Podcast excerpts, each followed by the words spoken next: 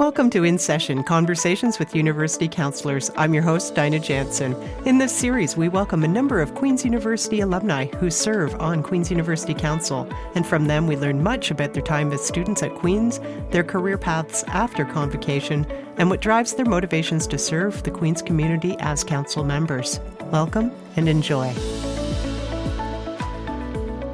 Hello, everyone. Welcome to another episode of In Session. I'm your host, Dinah Jansen, and today I'm in my virtual studio with Opio Oloya, who is a Queen's University alumnus, as well as a member of University Council.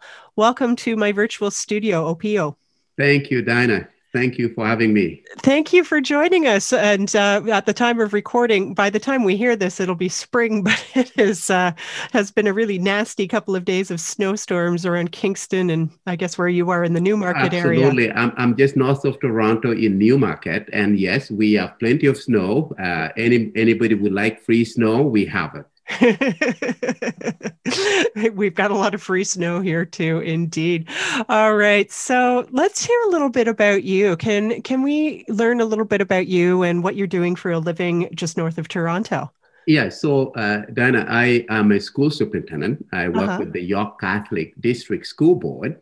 Okay. And I've been working with the York Catholic District School Board for a long time now, since 1988 okay, several years after I left Queens, mm-hmm. I started as a classroom teacher, uh, teaching the little people, and, and then uh, moved on to vice principal and then principal and now uh, superintendent of school. So I'm responsible for a number of schools, about 30 in all. Wow. And uh, yes, uh, a lot of schools. So, you know, and, and, and I work with the school principals, I work with uh, parents um, in terms of curriculum, in terms of what kids are learning, and troubleshooting whatever issues uh, come we come across. Uh, it's been a big challenge this time around with COVID nineteen. You know, because the uh, parents who want their children not to come into school face to face, and there are those who don't want to uh, to stay online. They want to come to school. So you, you have to work with everybody. So it's been quite a quite an interesting time.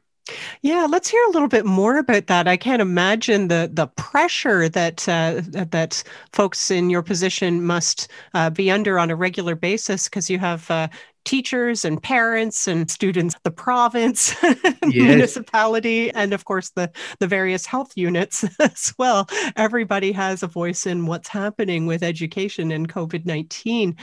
So, how are you faring managing 30 schools in the Newmarket area at such an extraordinary time? It, it, it is quite a challenge, but the good news is that I'm not alone. Uh, you know, you got the school principals, uh, you got the, the, the, the, staff in each of mm-hmm. the schools, and, and I've got my colleagues in the senior team as well. So we have the general idea of what it is that we want to do as a, you know, as a policy or as an initiative. And we talk through that, and then we roll that out to the to the schools, to the uh, the administrators, and then of course to the parents as well. Uh, and then, you know, you troubleshoot. Uh, whatever comes your way, you deal it one, mm-hmm. one day at a time, one case at a time. Uh, you know, everybody demands uh, time. You know, you gotta you gotta hear them out. Uh, sometimes it works, sometimes it doesn't. But most of the time, we try to find things that work so that we are able to accommodate the different needs of, uh, of, of students. Those who want to come face to face, we have them face to face, and those who are remote, uh, we have them remote. So you have teachers, for example, who are teaching uh, both remote kids and face-to-face kids. So they, you know, they they are able to to structure these two classes really because you know on the one hand you've got the virtual class, and then on the other hand you got the face-to-face. Those were sitting right in front of you, and so they so far it has worked. Uh, it's not always perfect, but uh, we are here. We are still standing. Wow. Goodness me. So I feel like there must be some great opportunities here for drafting best practices for uh, future administrators and teachers moving forward. Yeah. Yes, absolutely. For me, the, the, the thing that keeps me really grounded is the, the, the knowledge that whatever I'm doing, really, uh, I have the students in my mind, the little yeah. the little people who are coming to school, right from JK all the way to, uh, in my case, to grade eight to 13 year, old, year olds. And, and so uh, with the learner, the learners in mind, I find that even if I'm dealing with some really difficult issues, and some of them are really difficult, you know, I'm always reminded that, you know what, this is for the good of the kids. And, and, and because I always think of myself as a teacher first, even in this role, you know, when, when, when I'm introducing myself, uh, very, very often I start with by saying, I am a teacher. Mm-hmm. And then they say, what do you teach? Then I will then say, uh, I don't actively teach anymore. I am in administration. So what is your position? Then I'll go, I'm, I'm, a, I'm, a, I'm a superintendent of school. But the first introduction is usually I'm a teacher.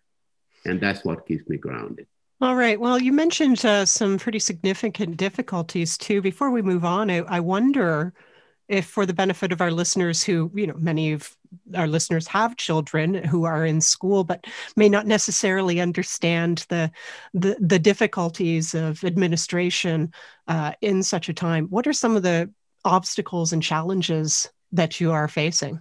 Well right now for example we have uh, students who are coming face to face those who are online yes we we work with them and their teachers who are teaching them but those who are coming face to face, we have to make sure that uh, they, there are certain parameters. They have to be able to socially distance. So we have to make sure that classrooms can accommodate all the students uh, that we can accommodate. We cannot accommodate as many as we used to before uh, the pandemic came. Uh, and and so, so, so that is number one, mm-hmm. making sure that the classroom is set up so that uh, students are socially distanced, they are able to sit comfortably. And then number two, to make sure that uh, from grade one to grade, grade eight, uh, that they have their mask on. Now, there are students who cannot wear a mask for any number of re- uh, reasons. Some of them are socially, uh, not socially, um, medically fragile. Mm-hmm. And so uh, we have to accommodate them. Uh, children who may be on the ASD spectrum, spectrum uh, they, they too need to be taken care of if they cannot wear a mask. Mm-hmm. So all of these uh, exceptionalities need to be looked at, you know, individually, one at a time. You cannot, you know, say that everybody is going to be uh, dealt with in the same way. So you have to be able to look into those individual cases, uh, make those accommodations, uh, support students who are struggling, and and and so on and so forth the other thing that we are seeing a lot, uh, Dinah, is um, you know mental health is becoming a, a, major issue. So those students who are online, especially who have not had opportunity to uh, to uh, interact with other kids and, and, and be with their friends and so on, uh, to be socially active with their friends. You know, we are we are we are, we are seeing a number of uh, cases where parents are reporting, "My child is depressed, doesn't want to talk anymore." Uh, and so on. And and yes, in some cases we we have uh, had cases where we have uh, you know had to intervene because uh, we we really were afraid for the child's life. So so so we are seeing a little bit more of that than we normally would. Mm-hmm. And again, uh, we have a, a, a, very strong support team with the board's uh, psychology, psychological team, board support team, always ready to spring into action to support those kids who need the support. So for those who are listening, um, if, if, if there is something that looks like an anomaly, something that doesn't fit, the child doesn't feel, look right, uh, know that there is support. Mm-hmm. Okay, don't don't don't say you know uh, maybe if I raise the issue, people will look at me funny, or maybe I will look like uh, you know I, I, don't know what I'm doing as a parent. No, no, no. This this is a this is a different time. It has nothing to do with parenting. We are all learning how to cope with uh, with with with uh, the pandemic and and and and and so the, the the issue whether you know you, you feel inadequate as a parent that's not the issue at all. Uh, we are all learning along and so ask for help. Reach out to uh, your school uh, administrator reach out to the school superintendent so that whatever the issue is uh, we can talk through it and and resolve it Wow. All right. So thank you for all of that information and sharing so much about what's happening in the Newmarket area and the schools that you're managing as superintendent. We really do appreciate it. Wow. Um, Now, I wonder if we can pivot back to your time at Queen's University Right. when you were a student. Yes. You said that I, I believe that you started teaching around 1988. So, uh, did you get a BEd at Queen's University? Were you in concurrent education? I, I did. So um, I, I arrived uh, at Queen's on June the 7th, 1981. Okay. And and uh, uh, you know I arrived overnight. Uh, probably when I reached Kingston, it was already close to maybe 10 p.m. at night. Uh, on June the 7th, 1981, I came as a refugee Oh, okay. coming from uh, Uganda. Okay. And so I was a student refugee uh, supported by World University Service of Canada, WUSC, and a number of uh, student, you know, certainly uh, the, the student uh, body, I believe it is AMS, right? Yep. Yeah. And, and so they, they, they were involved as well in welcoming me. So uh, there were a number of people who came together, uh, not only to sponsor me, but to welcome me uh, to Queen. So I arrived on that uh, that night. Uh, the following morning, June the eighth, uh, I actually began my my classes. All these had already been arranged. So uh, you know, uh, I'm new to Canada. I could could barely understand what people were saying because, it, to my ears, uh, people seemed to speak so fast. And, and I could barely understand what they were talking about. I mean, they were, I, I spoke English, uh, but but my way of speaking English was different, and therefore I did not quite understand what people were talking about. Nonetheless, I I, I went to class that morning. Uh, it was uh, a summer school, summer class, and and uh, it was being offered by Professor Brian Osborne. I think he's retired now in geography. Okay. Yes. So, so that was my first introduction uh, at Mackintosh Corry Hall. That is where the class was, and that is where Professor Osborne had about maybe about 15 students uh, who were taking summer classes already started. And, uh, and the topic was, and I still remember this, it was about acid rain. Uh, you know, even in, you know, as far back as 81, they were already talking about climate change and and acid rain and clear cutting and all of those issues were new to me. Uh, You know, I, I didn't know what acid rain was. Uh, I, I thought, you know, you know, so you have acid falling from the sky, and I'm, I'm thinking this sounds very dangerous. You know, what am I getting into here? Well, I was about seven years old at the time, and, and around that time, I heard about acid rain too. And I was afraid to go outside go. for months during because I didn't want to get rained on and Yeah, then yeah. burned or something. Yeah, so so so that was the introduction, but I was really warmly welcomed to Queens. Um, I then uh, three days later I went to live uh, on uh, Aberdeen uh, Street, 32, number 32 Aberdeen Street, which is a science for the Yep. poor co-op. Uh, that's where I I, I stayed um, uh, for for the most of the my undergraduate at Queens. Uh, I was at 32 Aberdeen uh, Street and uh, and got to know then you know began to acclimatize myself to the Canadian culture, the way of talking, the way the food, you know, even Mhm. the food to eat, you know, uh, pasta, you know, uh, spaghetti, uh, which at first looked like earth, you know, earthworms, that you know, white earthworm, and I was very not very keen to to to put it in my mouth, but I learned to do so. what vivid memories you have. Wow, that's amazing.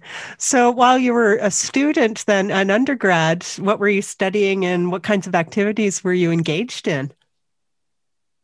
I, I was doing um, a, a lot of things. I certainly, in my studies, it was Yep. political science uh, was my major uh, with a focus in international relations. But I was doing a minor in philosophy as well, so I was able to get around and and and, and meet other other students in other you know in in in, in other uh, studies. Uh, so that's what I was doing. But uh, outside of uh, school, uh, I was engaged in all kinds of things. Uh, certainly, sports uh, comes to mind. Although I did not play on any particular team, there were always people doing pickup soccer in the summer. Which you know, because I came just at the beginning of summer, so there were a lot of pickup games.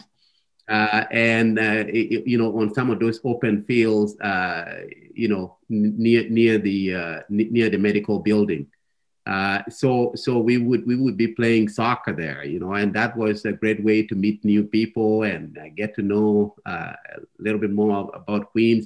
Certainly, uh, wh- when the weather was good, uh, walk mm-hmm. over to the lakefront uh, and and hang out by the timepiece there, you know, at, at, at, the, at the bottom of um, uh, of, of I believe Division Street, is it?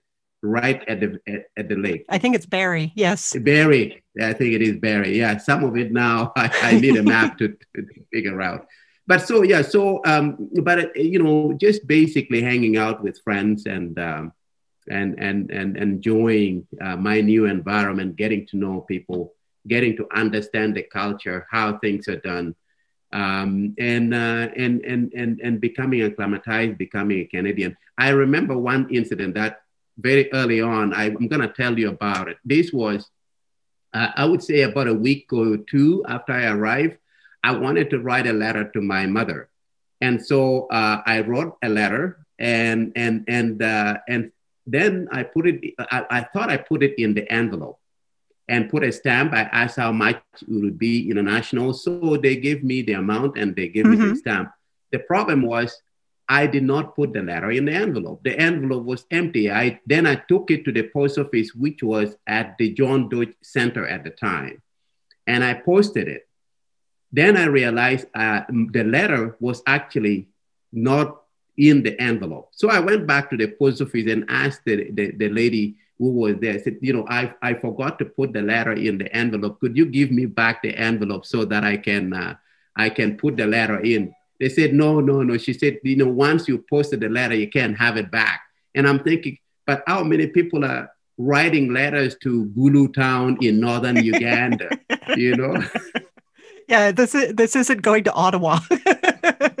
no, this is going to. There's only one person. It's me, and you you saw me bring in the letter. Could could I have it? But then she said, no, we can't do that. So I had to I had to put a PS postscript and, and tell my mother that, sorry, you will receive an empty envelope.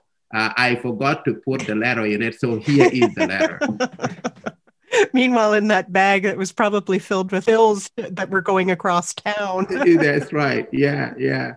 So it's the culture shock and the, the different ways of doing things and, and so on. Yeah.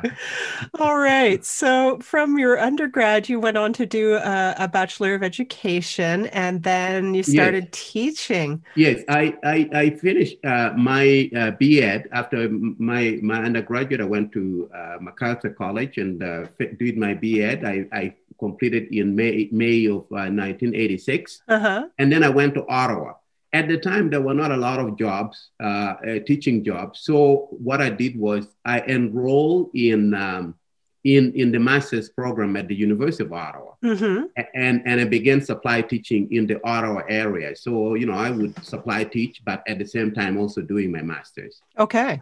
And then after you know after i finished my master's in 19 in early 1988 I I got a teaching job uh, in the Bahamas on Grand Bahama at Freeport in Freeport, Grand Bahama. Wow! So I taught there at, at a school, high school, uh, only to have uh, someone call me from York Catholic and say, you know, uh, you interviewed with us many months ago.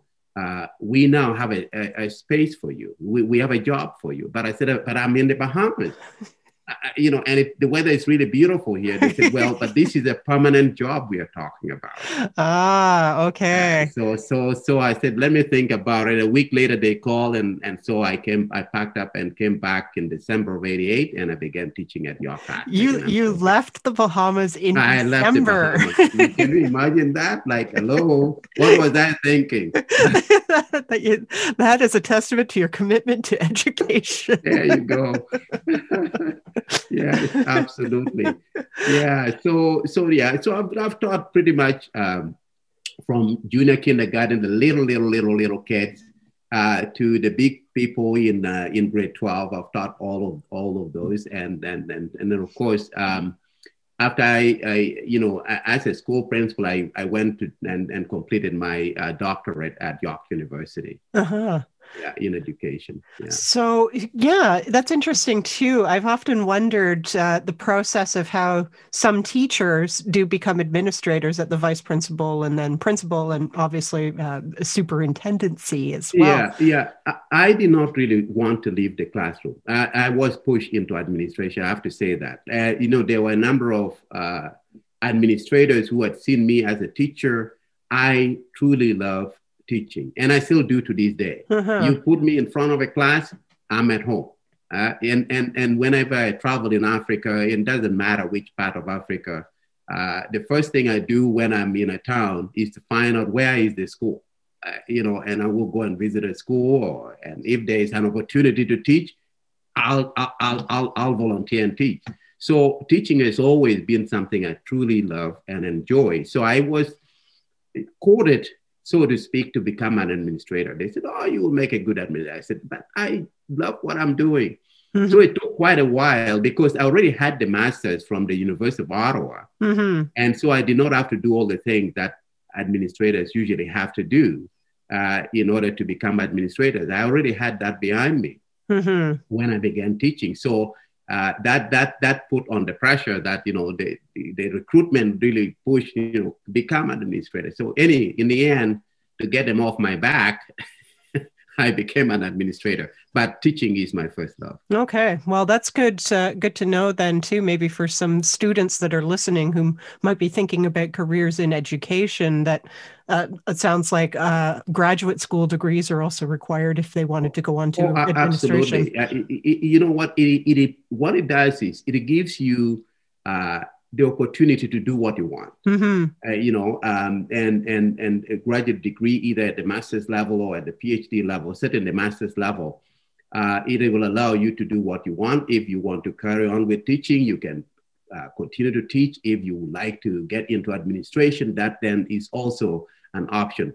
So, you know, in my case, the way it worked out, it was I did not have a job. So I decided instead of wasting time, uh, you know, wondering when the job will come, let me let me complete my master's. And I think for students who are thinking about career, that, that, that is something to think about. You know, how, how, if you don't have that job yet, how can you fill in that time in a constructive way that will further your career down the line? Mm. You know, whether it is taking courses or even, you know, even if you decide to volunteer your time uh, with an organization so that you're gaining experience, you're gaining real life experience. That is also excellent.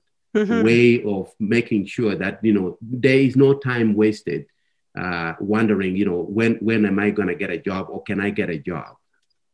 Okay, thank you. So on the so now that we've been talking about students just a little bit too, as you are uh, keenly aware about the pandemic uh, and the impact it's had on students, at, certainly at the uh, elementary and secondary levels, but post-secondary students, including those at Queens, have been uh, studying remotely at home. Do you have any advice for them on how to stay engaged, but also stay on task uh, during the you know need to stay at home while they're studying? I, I would say this um, the, the, the, the, the focus is not on the now. The now may be difficult, the now may be tedious. Uh, you have to find ways of, but the, the, the, the focus should be on tomorrow. Mm-hmm. Um, I, there is no substitute substitution for education. And, and I say this as someone who was born in a small little village in northern Uganda, uh, who ran to school bare feet, uh, for many years, and and and who then went on. But because of education, I'm talking to you now. Because of education, I I was able to get to do what I wanted to do. Mm-hmm. And so uh, the, the, the, focus should be on uh, tomorrow. And that today may be difficult. Maybe there are other barriers, and maybe there are pressures that you're feeling uh, and wondering, you know, am I wasting my time? you know, there are already friends that I know who are making money, you know, doing this or that. But first and foremost, you need that education. Mm-hmm. Uh, I think, you know, you know, I, and, and I say this because the new the generation currently in school know that you are no longer just competing with those who are in your cohort and at Queens. You're competing with our student in Nairobi, Kenya, you're you're competing with uh, a student from Ouagadougou. Uh, you're you, you, know so the, the, the, student today the, the, the horizon is much bigger mm. And you you know so students need to think in a in a much you know global context as well. That uh, what you're doing at queens today may end sending you uh, to juba in south sudan where i have found believe it or not uh, some queen students who are working there with united nations. Wow. You see? Yeah, exactly. So so you begin to see that um, education is truly important. Uh, and, and, and, and completing whatever study you are in, uh, whether it is a liberal arts or whether it is a sciences, it does not matter. The focus is to complete it, do it well, uh, and, and, and, and, and know that it is, this is the key to tomorrow. And there is no substitution for that key. You have to have that education. Thank you very much. I appreciate that. Wow. Okay, so now let's shift focus now of our conversation over to University Council. So you've been in the Toronto area for a while now, doing uh, the, doing the work in Newmarket of supervising a number of schools there. Now, you are a member of University Council. How long have you been a member of University Council, and, and what inspired you to run for a seat? it is probably more what inspired me because I haven't been on it for very long. Uh-huh. Uh, I only got in, I think, uh, at the end of October last year. So I'm very new, and with the pandemic, I, we haven't really had a, a, lot of opportunity. Although there have been some engagement uh, mm-hmm. in terms of uh, providing feedback, uh, either to the principal, uh, to the chancellor.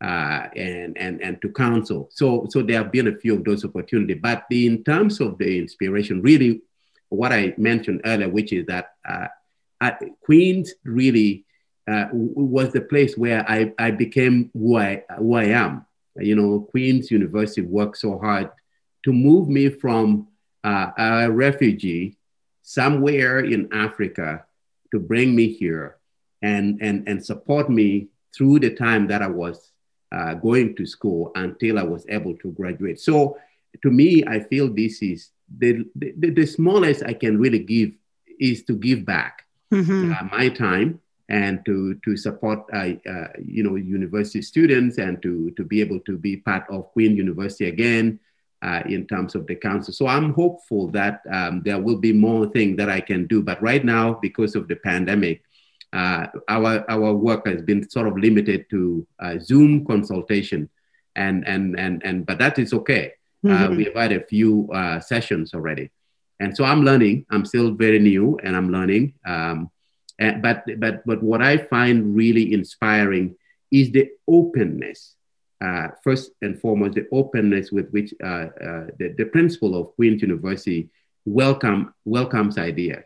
You know, he, he, he, he, he, he called me and, and welcomed me when I was elected and, and said, you know, whatever um, uh, uh, whatever ideas you think will help to move Queens forward, know that uh, my door is always open. So for me, that that is really inspirational. That there is that openness and and and uh, and that welcome, which is the Queens that I know. Fantastic. And now, what would you say to other alumni out there, wherever they might be in the world, about why they might consider running for a seat in this spring's election? it, it, not everybody may have the time or, or even the, uh, the, the, capacity to be able to do that. But I would say be engaged um, because when, you, when, when, when I look back now uh, from the perspective of someone who has been uh, in, in, in a career for over 30 years, and I look back now and I see the, the impact that uh, people at Queens, you know, people who took the time to, to, to, to, to, to, to take me under their wings, to show me the rope and to say, here, here the way things work. Imagine that, uh, what, what impact that would have for uh, those who are, you know, who, who, used to go to Queen, the alumni community, to sub, you know, provide that kind of support. Whether it is financial, whether it is actually picking up someone um, and mentoring them, all of these are opportunities that, that, that, that alumni should, should look into. Great. And now, what about alumni staying connected with their alma mater and with each other while everybody is under lockdown wherever they happen to be or slowly emerging from lockdown? Yeah, well, this is it. I, I mean, look, eh, we, you and I are engaging uh, using Zoom. And so the, the, the beauty of, of today's world is that we are connected, even if we are not physically in, you know, in the same place that connection is there, whether it is email, whether it is by telephone, uh, Skype, uh, by Zoom. There are so many ways of communication. And, and, and, and it doesn't take much for someone who is in Calcutta uh, to send a quick text uh, to uh, a, a, young student who is thinking of engineering, you know, to say, you know what, uh, the, the field, the, the, the, the, technology field here in India is wide open, you know, so I encourage you to carry on with what you're doing. So, so there is just one alumnus doing, you know, communicating with one person, but that is, that is very important. Imagine if everybody did that. There are many, many, many Queen's alumni out there and and and the, the immense work that they can do to support the, the, the up and coming um, students who are in the system right now uh, is immense. And I think that that is what I hope that everybody can find the time. Uh, it doesn't have to be a full time job. Whatever little time you've got, mm-hmm. give a little bit of it back, and uh, and let us keep this vibrant, very very beautiful university going on for many many more centuries to come. Thank yeah. you. So before we wrap up, do you have anything else to add, Opio? No, I'm, I'm truly happy, Diana, to be back, uh, to be um, giving a little bit of my time to Queens, but just to know that uh, Queens continue to, uh, to change as well. Uh, to be, you know, it was welcoming in my time, but to know that there's so many wonderful work that is happening, you know, with um, the indigenous uh, community, uh, with the um, uh, anti-black racism, all of these things is making Queens that much of a, a bigger space, a welcoming tent for everybody. I felt welcome. I have to say that up front. But but to imagine, you know, how that ripple effect is now, you know, the, the, the, the bigger the tent is that everybody fits under there and and uh, and we support each other. So I, I think this is what uh, makes me so happy to be back and to be supporting Queens right now. Thank you. Folks, we've been chatting with Opio Aloya, who is a Queen's University alumnus, a member of University Council, and also an educator north of Toronto in the Newmarket area. Thank you for joining us today and telling us your journey to Queen's University, through Queen's University to where you are now, and uh, sharing also how it's been going with uh, with your community uh, of educators in the Newmarket area related to COVID nineteen and managing that in the schools that uh, you manage. Wow, thank you so much. It's been a really extraordinary conversation. My pleasure, Diana. Thank you so much for having me, and uh, all the best uh, to everybody. Thank you.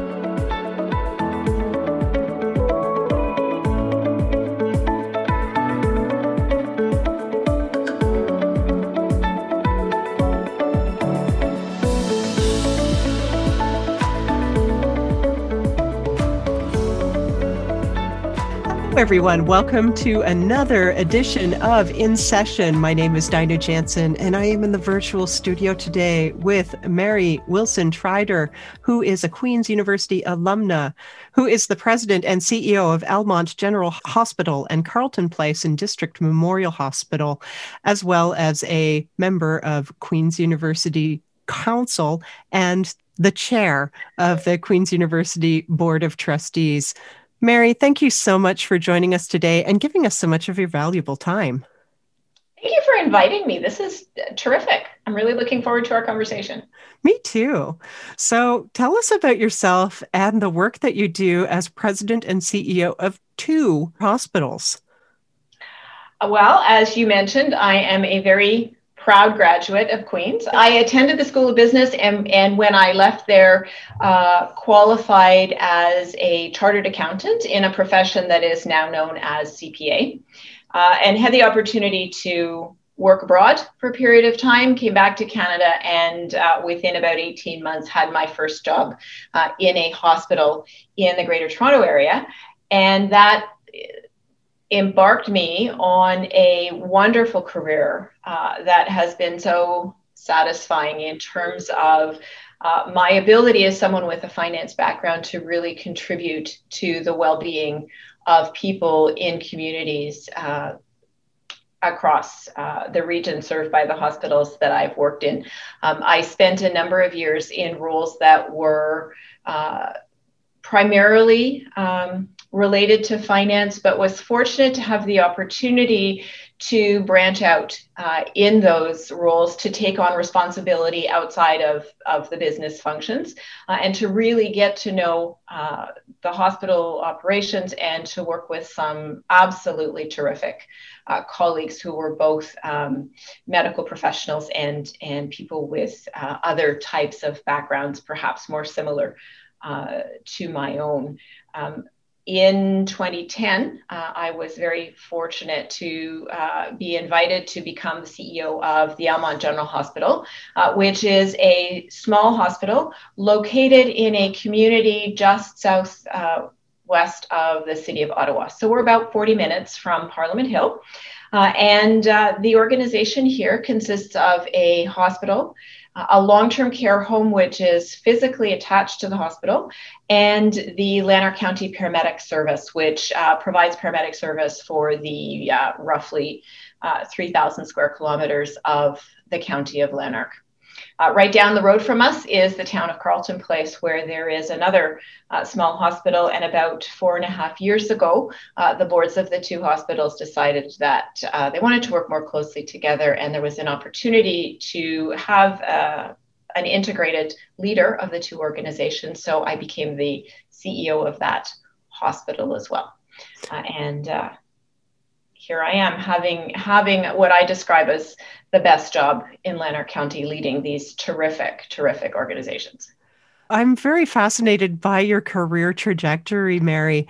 Your background, your educational background, uh, suggests um, accounting, but mm-hmm. you were you are heading up the hospital. Where where's the relationship there, and how did you become interested in working in the hospitals in the first place? Well, I my first exposure to hospitals was actually as a uh, high school student. I was a uh, candy striper, as uh, the teenage volunteers were called at the Ottawa Civic Hospital, and really was introduced to the the world of healthcare there. One of the things that people don't think about uh, because the face of hospitals are the clinical professionals, the nurses, the doctors, the physios, the lab techs, all those folks. People don't think about the fact that we are actually the custodians of tens of millions of dollars of taxpayers' money. Mm-hmm. Uh, we have, uh, in my case, uh, hundreds of employees. My larger hospital colleagues have thousands of employees. Uh, we have complex IT systems. We have buildings to be maintained. We have property uh, to be concerned about. We sign contracts. There, there is an infrastructure that is required uh, to, to create and support the environment in which our clinical professionals can provide excellent care for our patients and residents. And so every hospital in Ontario has accountants, has human resource professionals, IT professionals, um, engineering uh, professionals to provide that very necessary environment for the patient care uh, to take place. So my um, entrance into the hospital sector was uh, as as a director um, in the finance department at the Ajax and Pickering General Hospital, um, looking after um, the the financial functions, doing the financial statements, working with the Ministry of Health, talking about budgets and cash flow and all of the things that accountants would normally deal with. Mm-hmm. Um, I was curious um, and very interested in the business. So one of the things that I made a point of, of doing um, was really getting to know it. And I also came to learn very quickly that if I didn't understand the business, I couldn't be effective in the role that I had. And so I spent a lot of time on uh, what my my uh, colleagues have called my vicarious medical school education. Uh, so I spent time with with clinical professionals, with physicians, asking questions about what is this procedure, why do we do that, how does this piece of equipment work, and and through that curiosity, really got to know and understand uh, how hospitals and long term care homes uh, work, uh, what's important in, in running an ambulance service. And, and through that, uh, and through the good fortune of having some terrific mentors, uh, other CEOs that I worked for uh, in my career, had the opportunity to become very involved at the operational level and provide leadership to different um, aspects of hospital um, operations ac- across my career. And that's really what prepared me to take on the role I have now. Um, but yeah, uh, hospitals need all sorts of people, um, many of whom, as I've said, aren't aren't obvious when we when we think about what a hospital actually does. Well, thank you for those insights. Uh, it's really great to know a little bit more about what the leadership at hospitals actually do on a day-to-day basis. My understanding from, you know, the baseline is what I've seen on Grey's Anatomy. or house with, with yes. Dr. Cuddy, right? And so and, and on all of those shows, the, the hospital administrators are usually evil and trying to protect them from lawsuits and, and, and so on and so forth. But I can assure you that all of the hospital leaders that I've had the pleasure to work with are dedicated and compassionate professionals who who really you know have a focus on patients and residents and excellent care but no, every every day I can do a wide variety of things. I mean, my my primary accountability as the CEO is to the board of directors. Uh, mm-hmm. Uh, boards, actually, each hospital corporation has one. So I spend a lot of time working with the board chairs um, and making sure that the boards have the information they need. Uh, I work with uh, representatives of government on different issues. Of course, there have been lots of conversations recently about matters related to um, the pandemic. Um, but uh, whether it's funding, uh, whether it's um, an expansion project that we're doing right now in Carleton Place with the emergency department. There's a lot of work with government. Uh, there is, uh, I spend time in my working day with our foundations who do terrific work fundraising to buy equipment for the hospitals and support the work that they do. Uh, I spend time with frontline staff, talking to them, talking to patients about their experience in our hospitals uh, providing leadership and direction to my team uh, of vice presidents and through them to the other leaders in the organization. Um, okay. Yeah, you name it. Uh, it it's uh, there's a lot of variety in the workday of somebody who leads a hospital. Amazing. Thank you so much for sharing, Mary. Now, can we go back in history a little bit? Why don't we talk a little bit about your time as a student at Queen's University? Uh, let's hear about your studies and maybe some of the activities that you were engaged in while you were here too. Okay, great. So um, I actually started out um, in the Faculty of Arts and Science uh, in um, economics, and having been accepted to that program, start had started even before I got to first year to think that perhaps the School of Business was more aligned with with my interests. Um, but so I did my first year in economics um, in arts and science, and then transferred in second year into the School of Business, where where I spent the rest of my Queen's career. Um, School of Business is pretty busy, um, and so I didn't. I, I wasn't as busy with extracurriculars as I thought I might be, um, because there, I did need to spend some time on academics. In my second year, I did um, uh, work on the arts and science orientation, was very involved in that week, and was really lucky that year actually to have friends who were running for AMS leadership. And so got involved in that campaign. Um, and got to see how that worked from the inside, which was really interesting. Um, I did some work uh, with uh, the registrar and uh, a a friend from the Faculty of Engineering on high school liaison. So I spent time with high school students who were thinking about coming to Queens, mm-hmm. talked to them about what Queens was like, did tours with them, and so on and so forth. Um, and uh, in my fourth year, I also worked at Clark Hall Pub, which was a lot of fun. I bet. Uh, yeah. I, I, get. I guess you were there for a few of those rituals. I was there for a few of those rituals, yes, and and the visiting team post game parties and all kinds of other things. But what happens at Clark Hall Pub stays at Clark Hall Pub. Okay, mum's the word. so, um, thank you so much for sharing about that too. Now, one thing I'd like to learn a little bit more about too while we have you in conversation today, Mary, is the Board of Trustees. Mm-hmm. What is the Board of Trustees at Queen's University, and what do you do in your role as chair? So, the board is one of three governance bodies at Queen's, and it is uh, responsible in a nutshell for for the business affairs of the university as distinct from from the academic portfolio which is the responsibility of senate. So the board considers questions related to um, budget related to capital investment related to um, uh, community relations related to external development government relations that sort of um, thing, along with a number of issues um, more internally focused uh, to do with risk, to do with audit, to do with uh, student health and wellness, and, and a number of other things. It's got a fairly broad mandate, but really focused on that administrative side, not, not the academic side. Um, as the board chair, I am the leader of the board. I, I was elected by my fellow trustees to, to lead the board. So I uh, at, at the board meetings, I am in charge of the meeting. I, I plan them, I lead them, I make sure we get through our agendas, get get the business done. Um, as the chair, I also am responsible for representing the board externally, whether it's with government, whether it's at events, uh, or any other sort of forum. And I am the board's uh, liaison with the principal.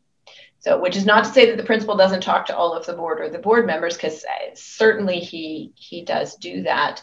Um, but when there is, uh, you know, discussion to be had about board affairs, when um, you know the, the principal reports to the board, and I am the the conduit for that relationship as well. Okay, thank you very much. It's great to get some insights about this area of governance. And now we're going to talk about another area of governance that you were also a part of at Queen's University, and that is University Council, of yes. which you are also a member and have been for a number of years. Correct. So, can you tell us a little bit more about University Council and your mm-hmm. role there? Absolutely. So, University Council um, has been around for many, many years. It was established in 1874.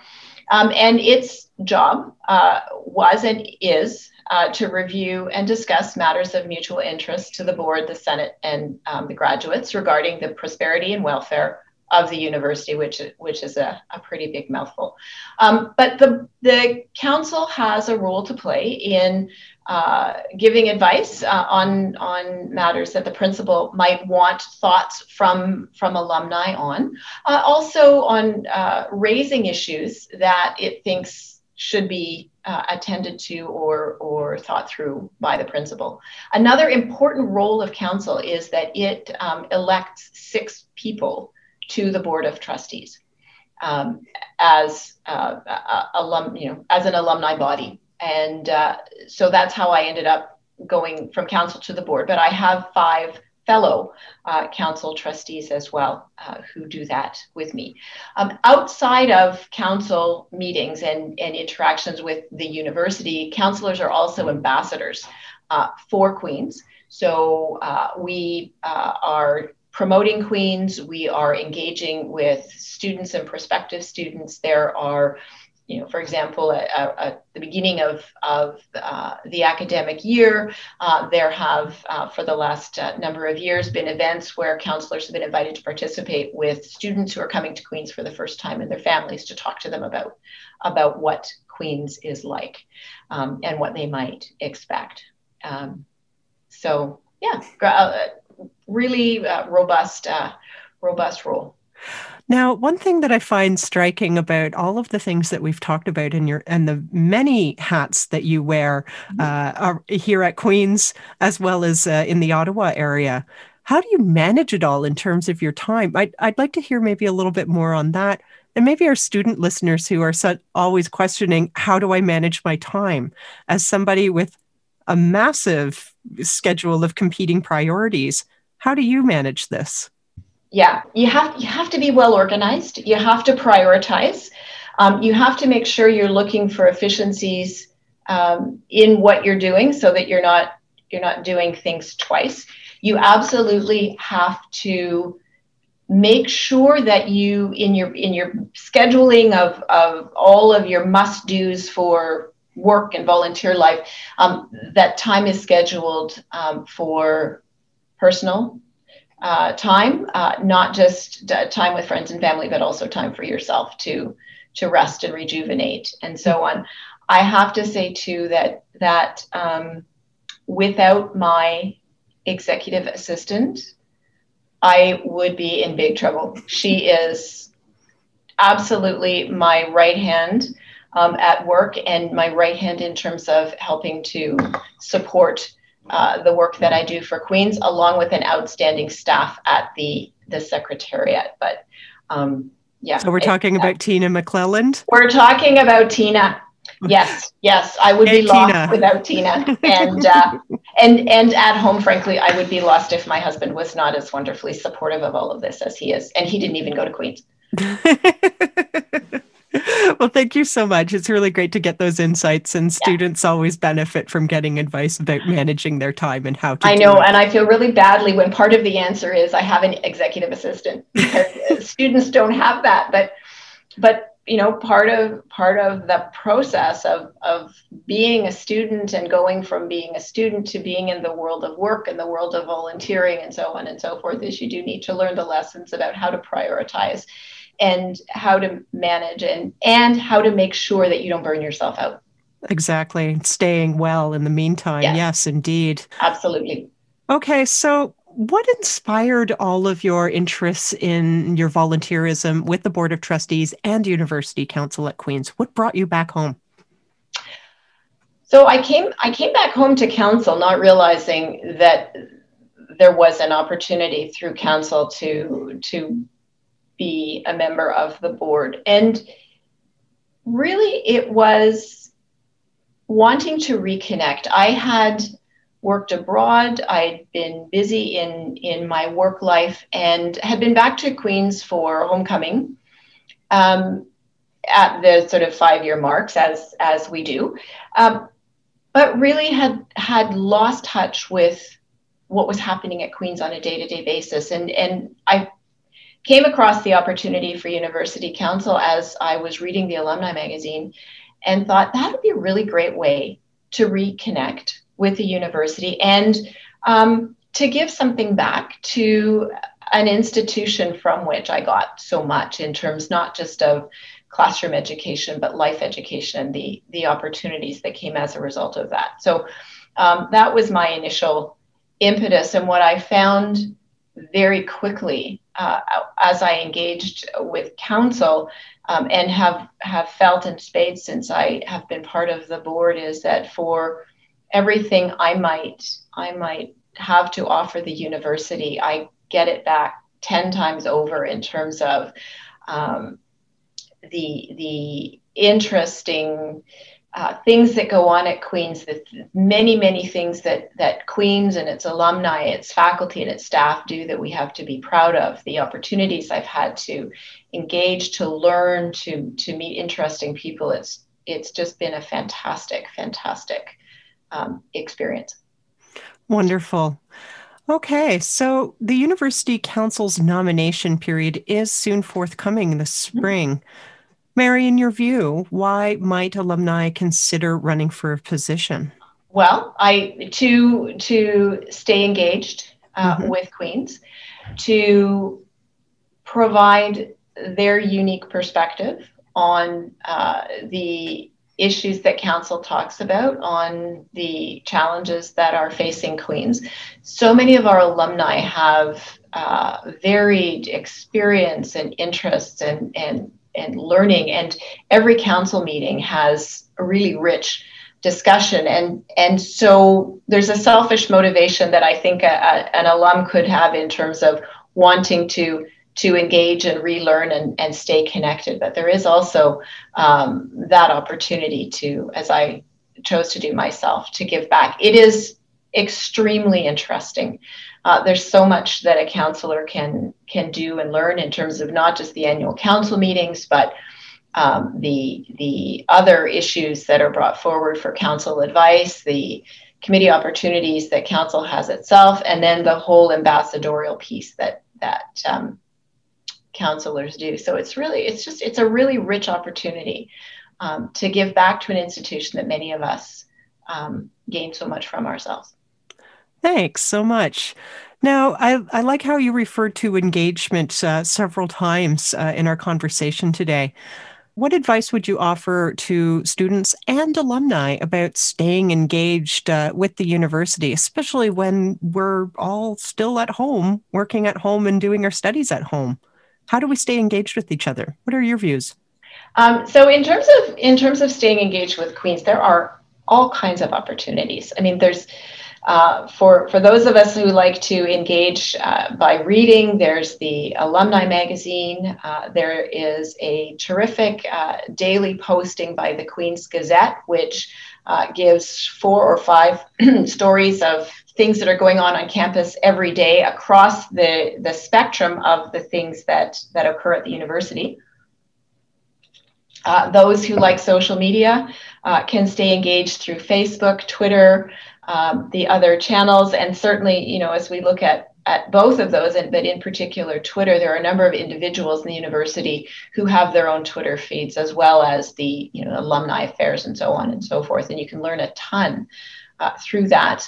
Um, the QUAA is very active. The branch activities are a great way to stay connected uh, with alumni and to meet other Queen's alumni in in your area who may have studied at a different time or in a different faculty than you did. And I know the face-to-face branch activities aren't happening right now, but the branches are working to to keep people engaged. And I'm quite sure that when we can gather together again in a social context, they'll be busy doing that again too. So I, I think there are lots of great opportunities. Wonderful. Anything else to add, Mary, before we sign off? So, so I think what I would add is that uh, the one of the things that I have come to learn about Queens since I left that I took for granted because I didn't know anything different when I was there was is the tremendous opportunities that students at Queens have to do more than just go to classes. Queens students are active and engaged at all levels of the university in charitable work in the community, in, I mean, we have students who sit on the board of trustees uh, and, and everything in between. And I would encourage students to take advantage of those opportunities because the, the skills and experience that you get from doing things like that are so valuable as as you pursue your career, as you pursue a volunteer life, as you pursue whatever you choose to do after you leave Queens and and certainly for me that that opportunity really really did help to to set me on the path that I was on. Curiosity is so important it, to to having new experiences and and to uh, finding your way, finding your path. Um, so I would encourage everybody: be curious, follow the things that you're interested in, take opportunities as they as they come along. We graduate thinking that our careers and our lives are going to unfold in a certain way. And, and so often we find ourselves, as I have done, in a place that, that we didn't expect when we left business school or when we left whatever whatever our, our faculty or educational path was. Um, so be open to to new experiences and new opportunities because they will take you to places that are quite wonderful, but but that you couldn't imagine, including volunteer opportunities to come back uh, and and engage with and give back to the university that that you graduated from. That's sage advice. Thank you so much, Mary, for joining us today in the virtual studio and here on In Session Conversations with University Counselors. Thank you for having me.